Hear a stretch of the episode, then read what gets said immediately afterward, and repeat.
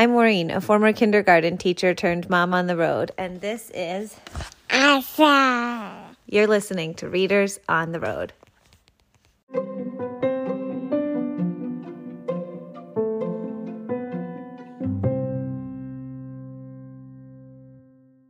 Forever Garden. The Forever Garden by Laurel Snyder and Samantha Cotterill.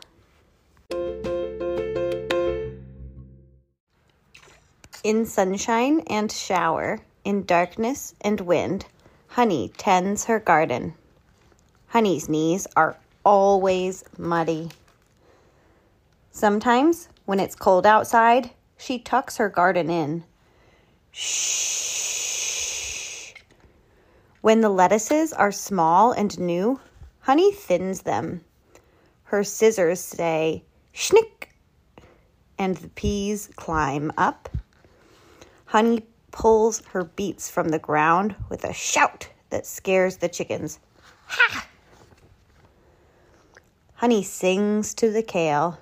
She says it sings back, but I can't hear it. Not even when I listen close. I hang on the fence in the mornings. Honey feeds me tiny carrots washed under the pump. Yellow tomatoes the size of marbles. They taste like sunshine.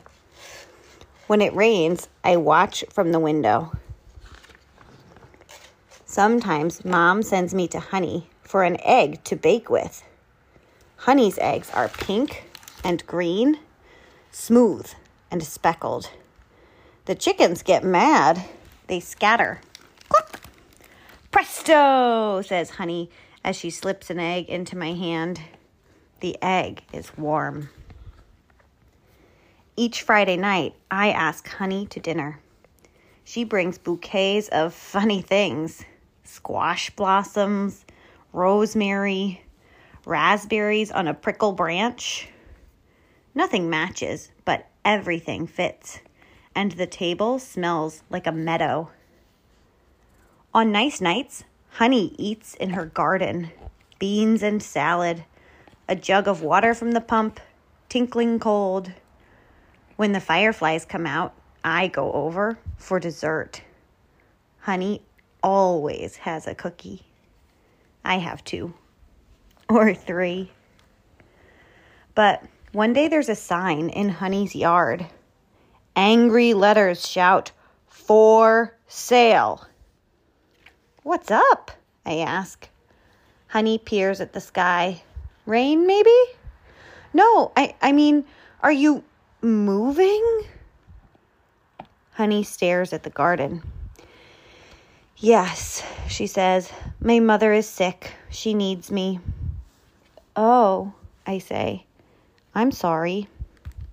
Me too. I kneel down. My knees get muddy, just like Honey's. The next day, I lie under the sunflowers and watch Honey plant strawberries. Chickens doze, a bee buzzes. You know, there might be wasps where you're moving to, I warn her, or tornadoes. Honey turns to me and smiles. I'll miss you too, she says. I touch a strawberry leaf, dark and glossy. It trembles. We walk to the porch for a cool glass of water. When will the berries be ready? I ask. Next summer, says Honey. But then you won't be here to eat them. Honey takes off her gloves. Nope, she says, but someone will. That's not fair, I say. It's your garden. This garden isn't really mine, says Honey. It belongs to everyone. But you did all the work, I say. Honey shakes her head. I didn't plant the grapes. I only ate them. Then who did? Honey shrugs. No way to know. But that's just fine. The new folks will enjoy these strawberries the way I enjoyed the grapes. And if they add something, then the garden will keep going. Maybe forever. The next day, I ask to plant a tree. Apples are my favorite. We dig and dig. I get blisters. But when we are finished, Honey says the tree will last a long, long time. Like a person, she tells me, but with flowers. I make a sign so people will know. Honey and Laurel's tree. And then. Beep, beep. There she goes. Honey's pulling out of the driveway with all her things. Oh. After that, Mom has to remember to buy eggs at the store. They aren't speckled at all. And nobody eats in the garden. But one day, there are new people at Honey's. Lots of people. Little people. The sign says sold. What is it?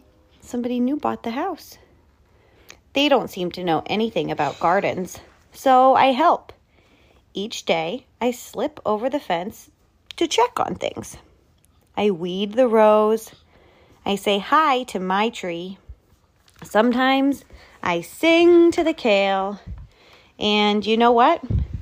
When the world is very quiet, if I close my eyes, I can almost hear it singing back. The end.